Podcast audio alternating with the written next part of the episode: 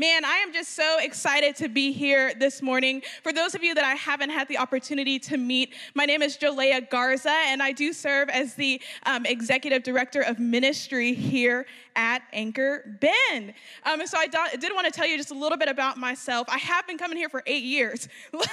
that's almost a decade of my life. I have been here at this church. I was thinking back to the fellowship. That was 2015, 2016, um, which is just such a long time time ago. And so, been here for eight years. God has done some incredible things, and this year has been so incredibly special. Um, stepping into a staff position here at Anchor Bend, God has just been so, so good. Um, and I'm so grateful He's done exceedingly abundantly more than I could have asked um, or even thought. And so, just so grateful for, for this moment. Um, I just want to share a couple of things about myself. One is that I am still a newlywed. Yes got married last year, March 18th, 2020. I always have an issue with the date because if you look at that date, that was right before we had a national shutdown. And so we actually moved our, our wedding up 10 days so that we could get married. Um, and so we drove to Pastor Jim's office. Like, this is like panic time. We're like driving to Pastor Jim's office and we're just like, you gotta marry us. Like, you have to marry us. So we canceled everything else. But what was most important to us, because we'd both been mentored by Pastor Jim, was that he would be the the one to marry us. And so we got married on March 18, 2020. Um, they went from 10 people could be together to just your household right after that. And we needed to be in the same household. So, so it was like, come on, like we got to get married ASAP. Um, and so, yes, yes. So we are a blended family. Together we have three adorable kids. Look at these kids. Aren't they so cute? My goodness. Chandler is six, Roman is nine, and Ariel is 14 years old. My goodness, yes. And I just want to take a minute just to say how grateful I am to my husband. Um, he is just so incredible. Um, just truly the rock of our family. He's such a phenomenal leader, such a great teammate, and, and truly my best friend. And so, um, in order for me to say yes, he had to say yes um, as well. And so, I am so incredibly grateful. Also, ministry is never a one person job. And so I do want to just say thank you to my family, to my parents, and to honor them this morning. Yes.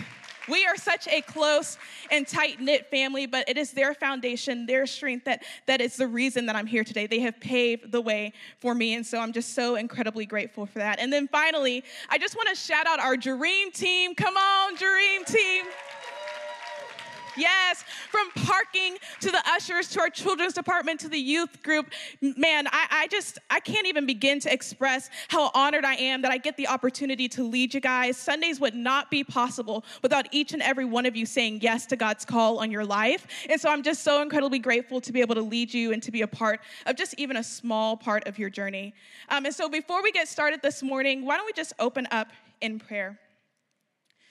Father God, we just thank you. God, we thank you for everything that you are. God, we welcome you into this place. I ask that you use me as a vessel to speak what you would want to speak this morning. We thank you, we love you, and we praise you. In Jesus' name. And everybody said, Amen and amen.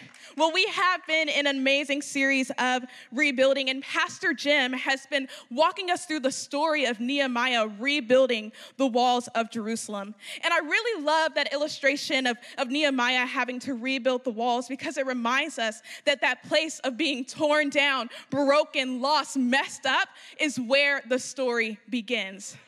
It is the beginning, not the end.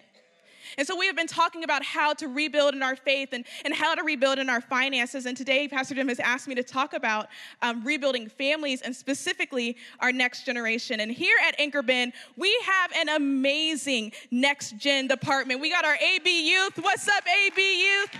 Yes. Listen, every single Wednesday night, they are pastored and led by Alexis and Paul and the amazing AB Youth team.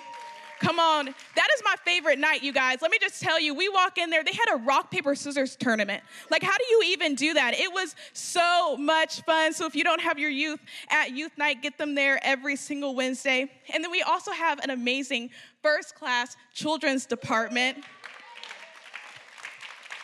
And let me just tell you, church, not only do they pour into your kids on Sunday, but they take time every single week to pray for your kids, to prepare the curriculum, to develop nuggets and build crafts that are gonna help your kids connect to the love of Jesus. And so that's why we always say that our children and our youth aren't the next generation, they are the now generation. Come on, somebody. And so this morning, I have the opportunity and the privilege of kicking off this four week series all about our next generation.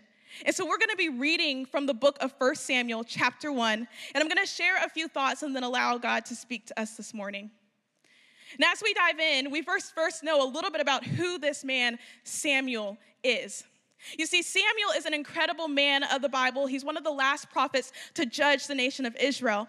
But he's probably best known for being the man that finds and anoints King David because King David is just like the best of the best, right? He is one of the greatest kings of Israel and he's the boy that slayed Goliath. And so we always hear about the story of David.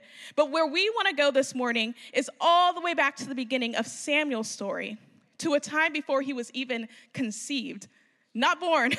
conceived. You see, his story, like all of ours, began with his parents, and specifically his mother, Hannah.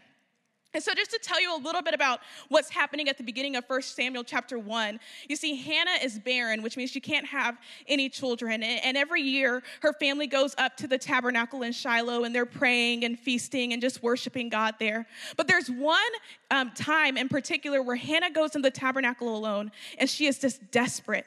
She's praying and begging God to give her a son. And she promises God that if he were to give her this child, that she would release her son back to him as soon as she births him.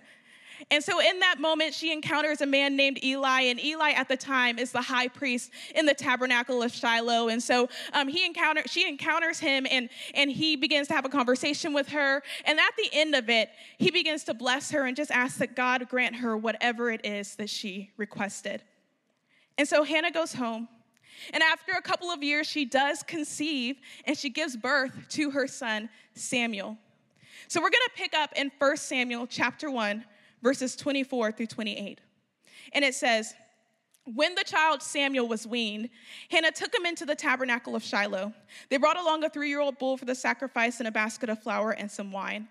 After sacrificing the bull, they brought the boy to Eli. Sir, do you remember me? Hannah asked. I am the very woman who stood here several years ago praying and asking, praying to the Lord. I asked the Lord to give me this boy, and he has granted my request. Now I am giving him to the Lord, and he will belong to the Lord his whole life. And they worship the Lord there. You see, in this chapter, Hannah gives us what such a great example of what it is to be a great parent. It, it, caused me over the last few weeks to really look at myself in the mirror. You know, it was funny. I, I really like to reminisce, and so I was going back through some of my pictures. Just so y'all know, I have like ten thousand pictures on my phone. Like I am a picture hoarder. And so, anyways, I was going back through my pictures and just scrolling, um, and I found this picture, and they're, they're going to have have them put that up, put it up so this is like maybe two or three years. We're actually right out here, um, right before uh, small group semester, and so taking a cute picture with uh, Chandler, and look at how I'm just a family mom. I'm so so proud of him and all of that. And, but then I noticed that it's a live photo. And what a live photo means is that when you press on the photo, it'll show you a little bit what's happening before and a little bit of what's happening afterwards. So I pressed on the photo, and, and this is what happened. Look at me getting on him. I was so frustrated. My goodness, will you not just take the picture? Hannah had me so convicted because it's so easy to get caught up in the struggles of parenting. It's easy to forget that we prayed for them, to forget how much we wanted them in this world. When they won't just smile for the picture, or when they draw on your walls, or when they won't, for the love of God, just let you use the bathroom in peace. Please. So, we are going to title this message Gifted because I want to leave you with a simple reminder this morning that children are still a gift from God. You know, we probably all heard the verse, Psalms 127 3, and you've probably seen it painted really cute on a little board at Home Goods. I'm in Home Goods all the time. Um, but I wanted to read it to you again here this morning. Psalms 127 3 says, Children are a gift from the Lord, they are a reward from Him.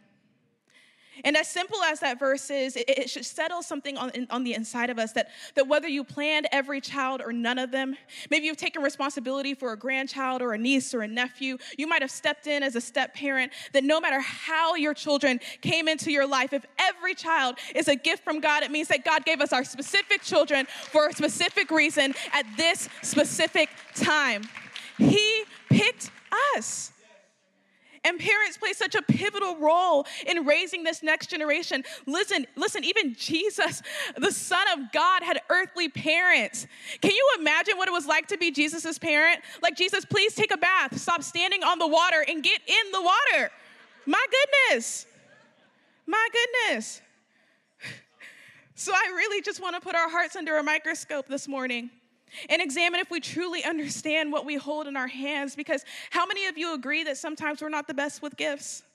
Anybody else? Has anybody ever thrown away a check I've done that. Maybe you haven't. I have done that. Like I have thrown away a check on accident. Anybody ever got in that new car and it is so pretty and so you're driving around that first that first month, you have it at the at the car wash every other week and and the, and the kids aren't even allowed in the car. You're like nothing, nothing goes in this car.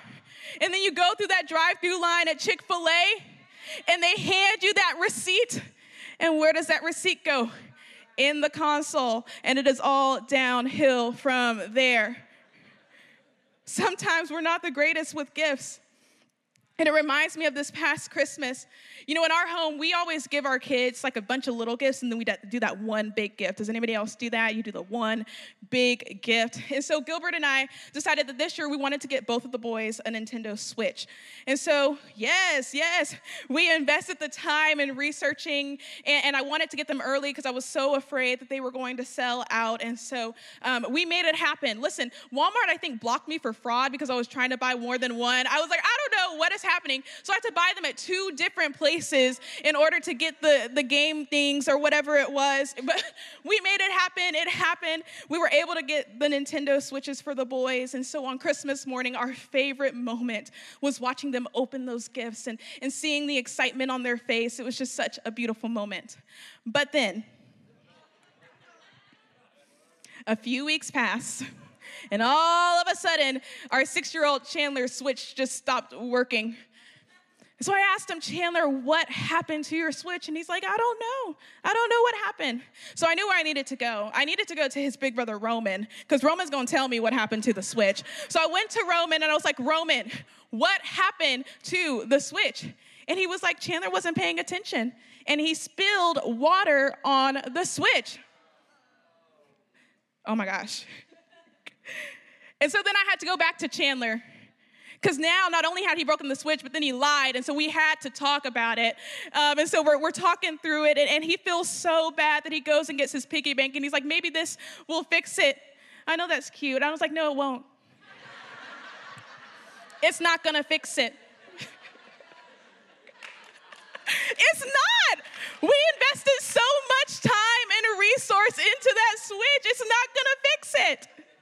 But here's the thing luckily, luckily, this mama bear had thought this one through, and I had gotten the warranty on the Switch because I know my kid. So that may be a word for somebody this morning to get the warranty. Amen. That might be the reason you're here this morning, so I had to put that in there. But as I thought about this story, I thought about Chandler and how he had neglected something we had entrusted to him. You see, he had mishandled something because he couldn't grasp the value of it. I wonder if this isn't a picture of us. If we have unintentionally neglected the gifts that God has given us because we can't fully grasp the value.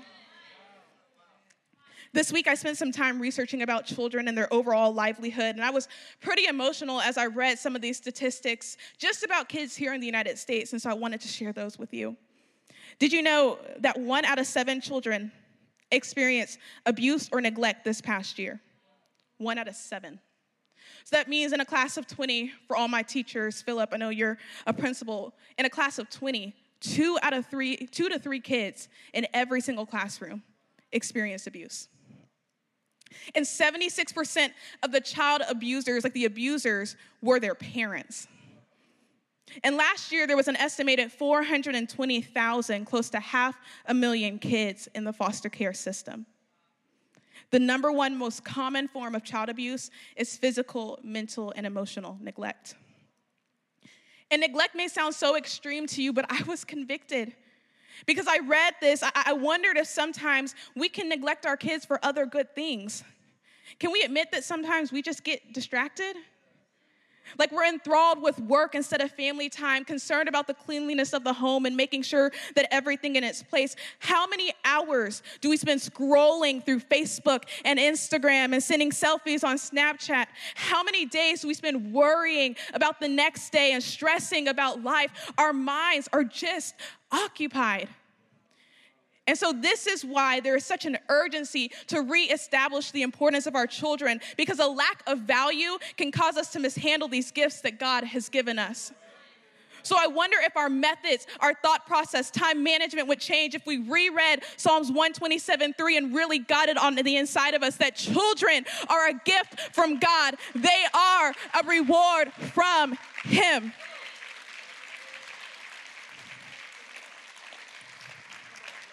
Because I love that Hannah fervently prayed and asked God for a child and that He answered her request. But what I love more is that she shows us that it is what we do with those gifts that really matters. So, together this morning, we're gonna look at two ways that Hannah shows us as parents, as teachers, as families, how to handle the precious gifts that God has given us. And the first way is that Hannah trusted that God has great plans for every child. Before Samuel was even born, Hannah had released him back to God and to God's will for her lives. But, but how many of you guys would have struggled with doing that if you had been in Hannah's position? Because for, for most of my life, I had always grown up hearing that mama knows best. Anybody else? Mama knows best. Mama knows best. Like, have you ever had mama walk into your room and then look you dead in the eyes and be like, I know? I know. And you're like, what do you know? So I can fill in the gaps and try to save myself. Mama knows best.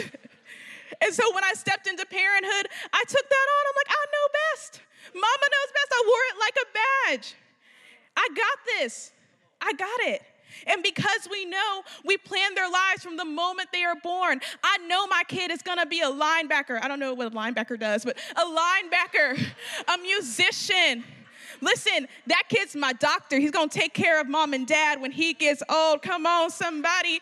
Yes. And so we work so hard to get them to live out these plans that we've created. We want them to go to the best school so that they can get the best education. We want them to be the best on the baseball team, to graduate valedictorian, to go to the best college. We promise them that they can be whatever it is that they want to be. But the sad thing is, we don't even ask God what He wants for our children. Because if we did, we learn that mama doesn't know best. I'm sorry, mama. But God does.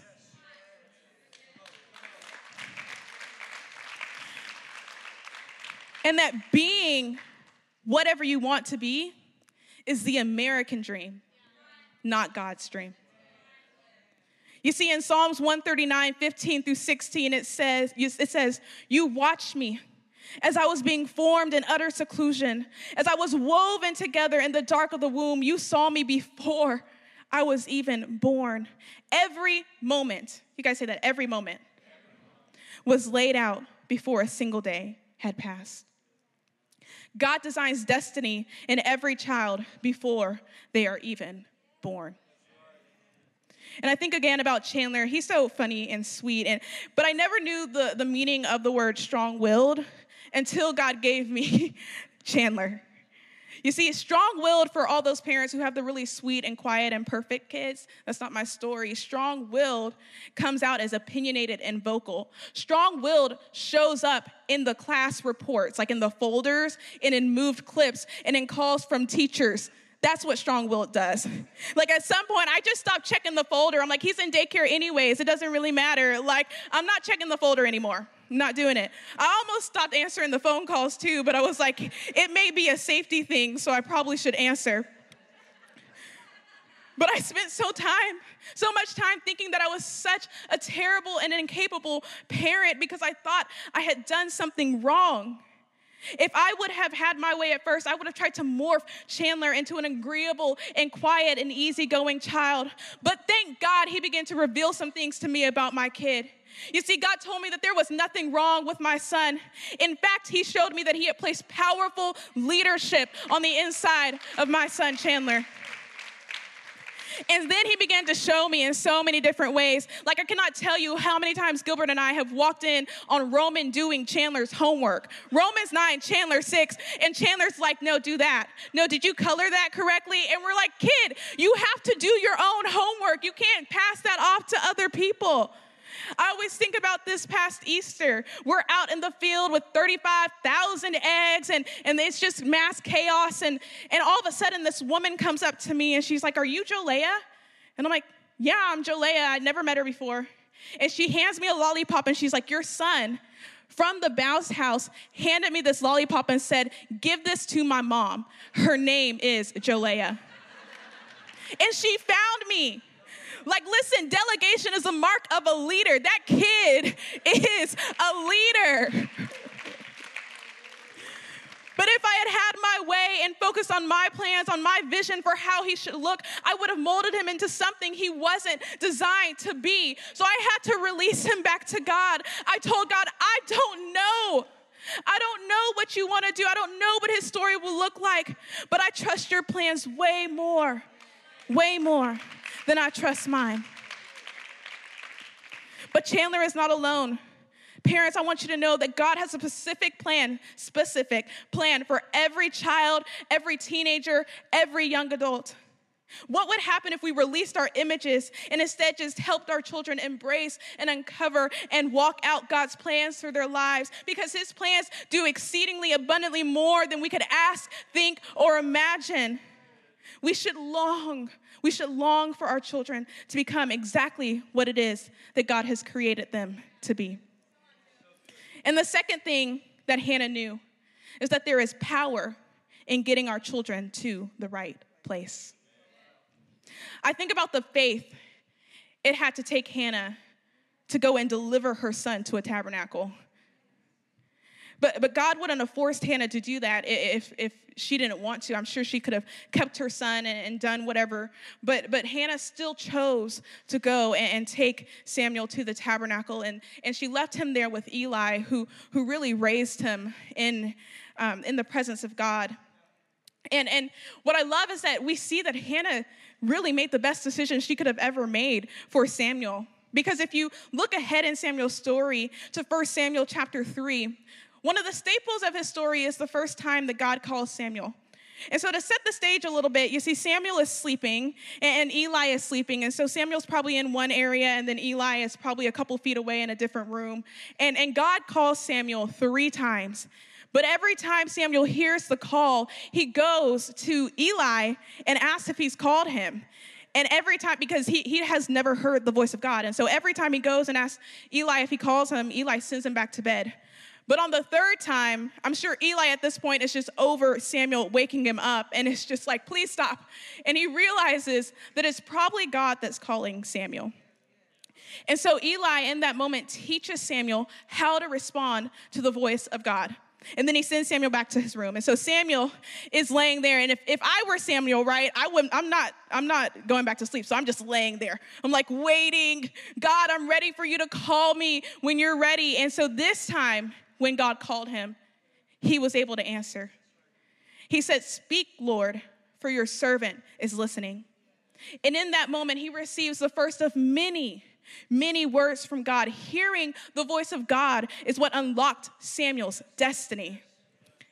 See, it was the same voice that Samuel had to be able to hear when he went out looking for King David.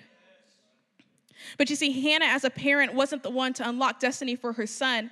Samuel learned to hear the voice of God in the house of God. All Hannah had to do was get him there. One of the statistics from Barna Research that I like to share with our AB Kids team all the time is that 69% of adults who consistently attended Sunday school before the age of 12 are actively engaged in a church every week today. 69%. Because I, love that stat because it doesn't say that 69% of children who grew up in Christian families or Christian households, not 69% of those who played every sport or graduated at the top of their class, but 69% of children who had someone from their church home engage and love them on a Sunday morning or at a Wednesday night youth night stayed in church as an adult. No wonder, you guys, no wonder it's so hard to get here. No wonder it's so hard to get our kids to youth night. That's probably the day they act the worst. Sunday mornings are, are super hard. And so I wonder if, if any parents this morning have, have been trying to do this on your own. Even raising your kids the right way, and it's just left you feeling frustrated and hopeless. It is not a lie when it says it takes a village to raise our children. We have to be unrelenting about getting our children to church because this house is where God begins to unlock what's inside of them. You know, I think about our nine year old Roman. Um, we were on vacation just a couple of weeks ago, and, and while we were on vacation, we were sitting around the dinner table and we just decided to ask the kids, hey, what do you want to be? What do you want to be when you grow up? We like to get updates. And of course, you guys are probably not surprised when Chandler went, I want to be king. And we were like, king of, king of what, Chandler? He's like, of everything. And we we're like, okay, you go be king, Chandler. But Roman is a lot more pensive, and so he took some time to think about what he wanted to be. And then he said something that, that we weren't really expecting. He said, I think it would be cool to be a missionary. a missionary. Gilbert and I never sit at home talking about missions or mission work. We're homeschooling this year, so the kids are with us pretty much 24 7, except for the times when we drop them off in class at church. So I knew that the seed for missions was planted right here in the house of God, in a gym, as he was being pastored by adults and young adults and youth that love God and that are passionate about kids. What I know is that we won't get it right half the time. We just have to be diligent about getting our kids here to this village. Listen, we are not forcing our children into religion, we are introducing them to relationship with God. A couple of weeks ago, I got to hear an amazing story um, from John and Kelsey, who attend here with their four kiddos. And so uh, this morning, I thought it would be really cool for us to share that video with you. So why don't you check it out?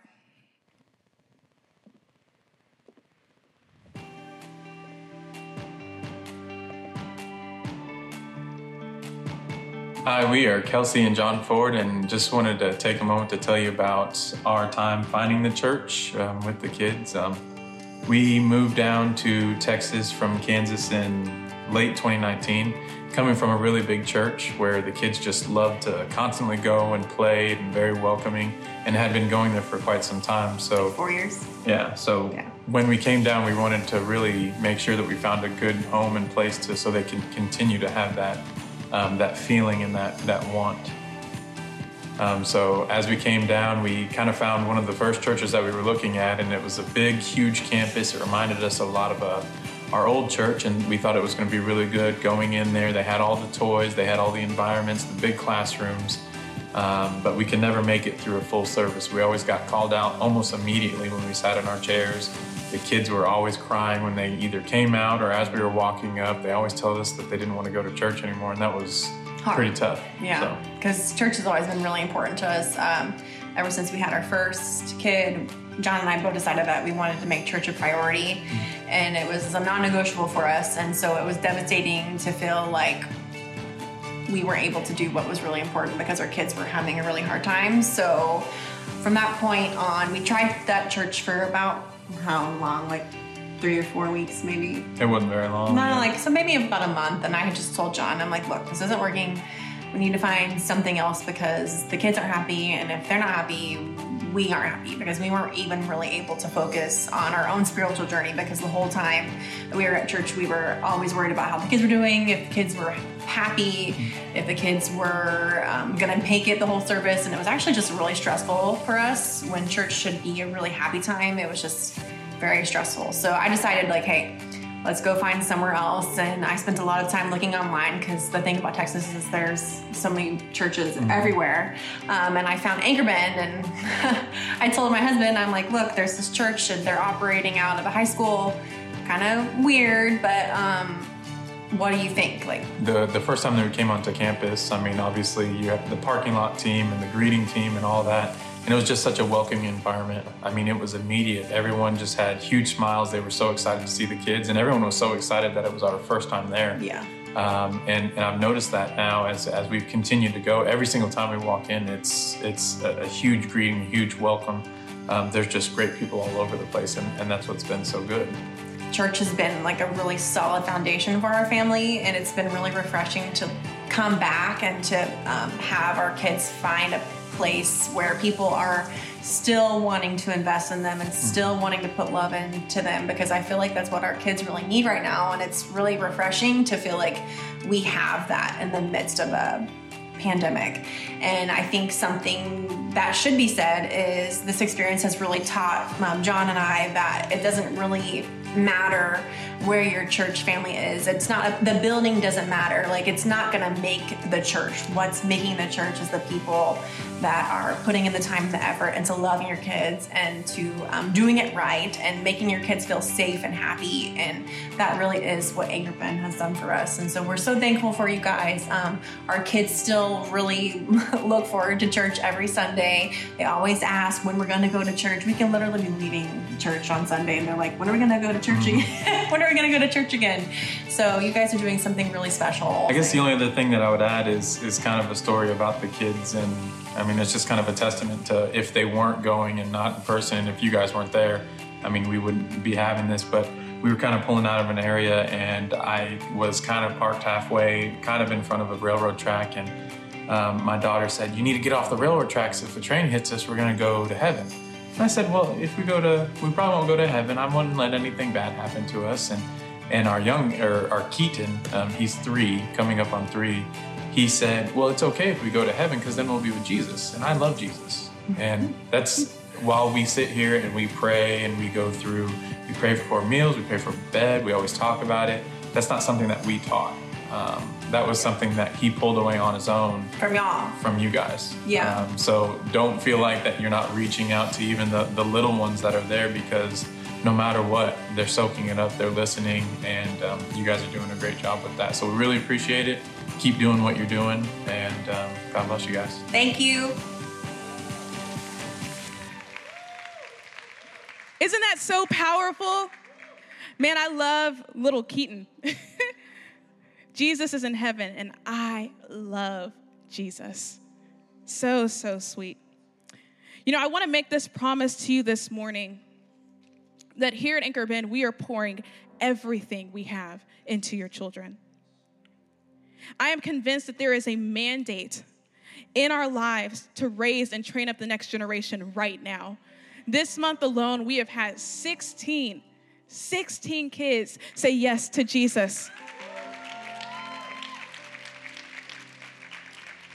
I believe that God is planning to do something so big through them and, something that we have never seen before. And so I just want to make that promise that we love your kids. And, and, as you're helping them uncover God's plans for their lives, we are here ready to join and partner with you in unlocking their destiny. Why don't you stand with us this morning?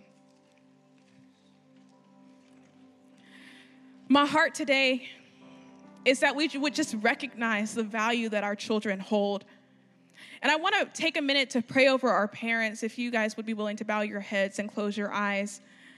The parents who may be feeling overwhelmed or convicted. Maybe you're a single parent, maybe a family member who took on kids that, that weren't their own. Maybe you, may, I, I really felt like God told me there are some parents with children that are a little bit older, that, that may be a teen or a young adult, and, and you think they've gone too far. I just want to let you know this morning that they haven't. It's not too late. If you're wanting to step into a new season of parenting, a season with God at the center, I wonder with if every head bowed and every eye closed, if you would be willing to raise your hand this morning. I'd love to pray for you. God, I thank you for every parent with their hand raised, for what you spoke to us this morning. I ask that from this moment forward, you would give us the strength and the wisdom and the energy and discernment to follow you boldly as we raise our children. I pray for a refreshing and infusion of your hope and your presence. Cover each family. I speak destiny that far exceeds anything we could ask, think, or imagine. We ask that right now, today, you begin to unlock what's on the inside of them. In Jesus' name.